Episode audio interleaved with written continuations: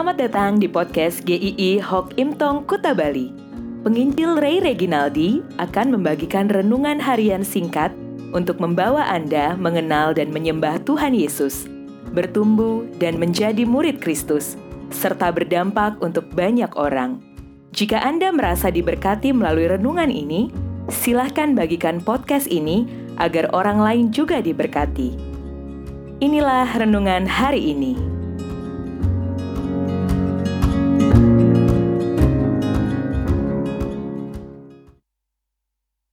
Jangan takut, Tuhan menolong. Yesaya 41 ayat 13. Sebab aku ini Tuhan Allahmu, memegang tangan kananmu dan berkata kepadamu, Janganlah takut, akulah yang menolong engkau. Sewaktu kecil, saya cukup penakut kalau tidur di malam hari. Memang saya tidur terpisah dari orang tua saya. Tapi ada malam-malam saya punya pikiran yang bermacam-macam yang menjadi takut sendiri. Saya gelisah di tempat tidur, bolak-balik, kiri kanan, tutup mata, buka mata.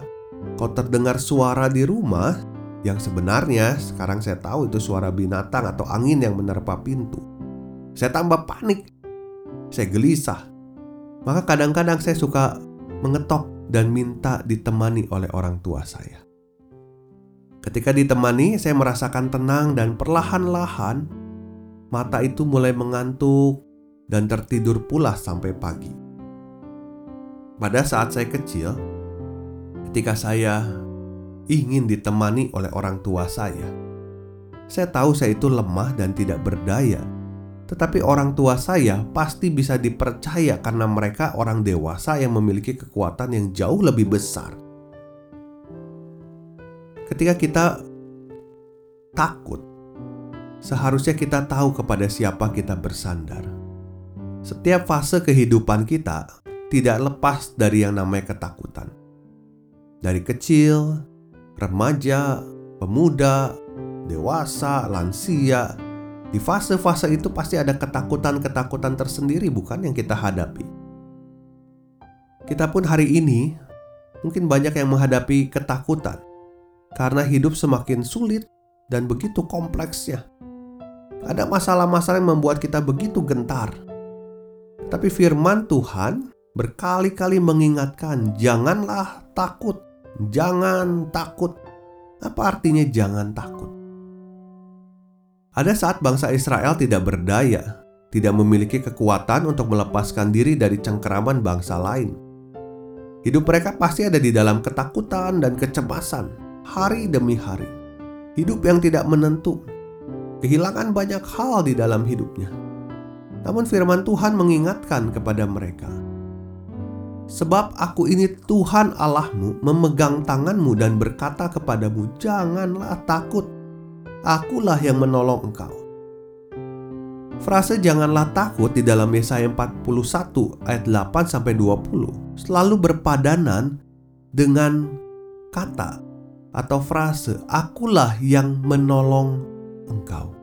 Jadi ketika Tuhan berkata jangan takut, solusinya adalah dia berkata akulah yang menolong engkau.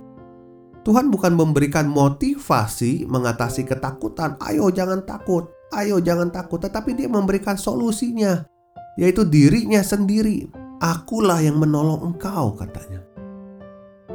Ketakutan itu tidak bisa dihadapi, diatasi hanya dengan semangat atau pikiran yang positif. Saya bisa, saya mampu. Tuhan tidak berkata, "Janganlah takut, yakinlah kamu bisa." Di ayat 14, bahkan Israel disebut sebagai cacing dan ulat oleh Tuhan begitu lemah, rapuh, diinjak juga langsung mati. Israel memang lemah dan tidak punya kekuatan. Tetapi satu-satunya solusi hanya pada Allah saja yang satu-satunya dapat menolong. Tuhan tidak pernah memberikan alternatif lain ketika takut mencari yang lain. Ada optionnya A, B, C, D, tapi hanya dia saja. Tuhan mengatakan karena dia Tuhan, dialah yang memegang tangan umatnya. Dialah Allah yang berkuasa. Dialah Allah yang memegang sejarah. Dia tidak pernah lelah. Sama seperti kita yang berdosa, lemah, tidak punya kekuatan, tidak bisa menyelamatkan diri kita sendiri. Hanya karena kekuatan Allah, Tuhan Yesus juga hadir ke dalam dunia. Dia adalah Allah yang perkasa. Dialah yang memberikan solusi keselamatan. Kematiannya menyelesaikan permasalahan dosa kita. Kebangkitannya memberikan jaminan hidup kekal. Pertolongan yang paling penting sudah kita terima dalam hidup ini. Tanpa Tuhan Yesus datang ke dalam dunia, hidup kita akan dicengkeram oleh ketakutan. Kita tidak punya kepastian di dalam hidup ini. Orang yang hidup di dalam Tuhan Yesus juga pasti rasa takut itu masih bisa muncul, tetapi ada solusi yang pasti menghadapi ketakutan percaya kepada Tuhan Yesus. Bulan pertama di 2021 sudah dilewati.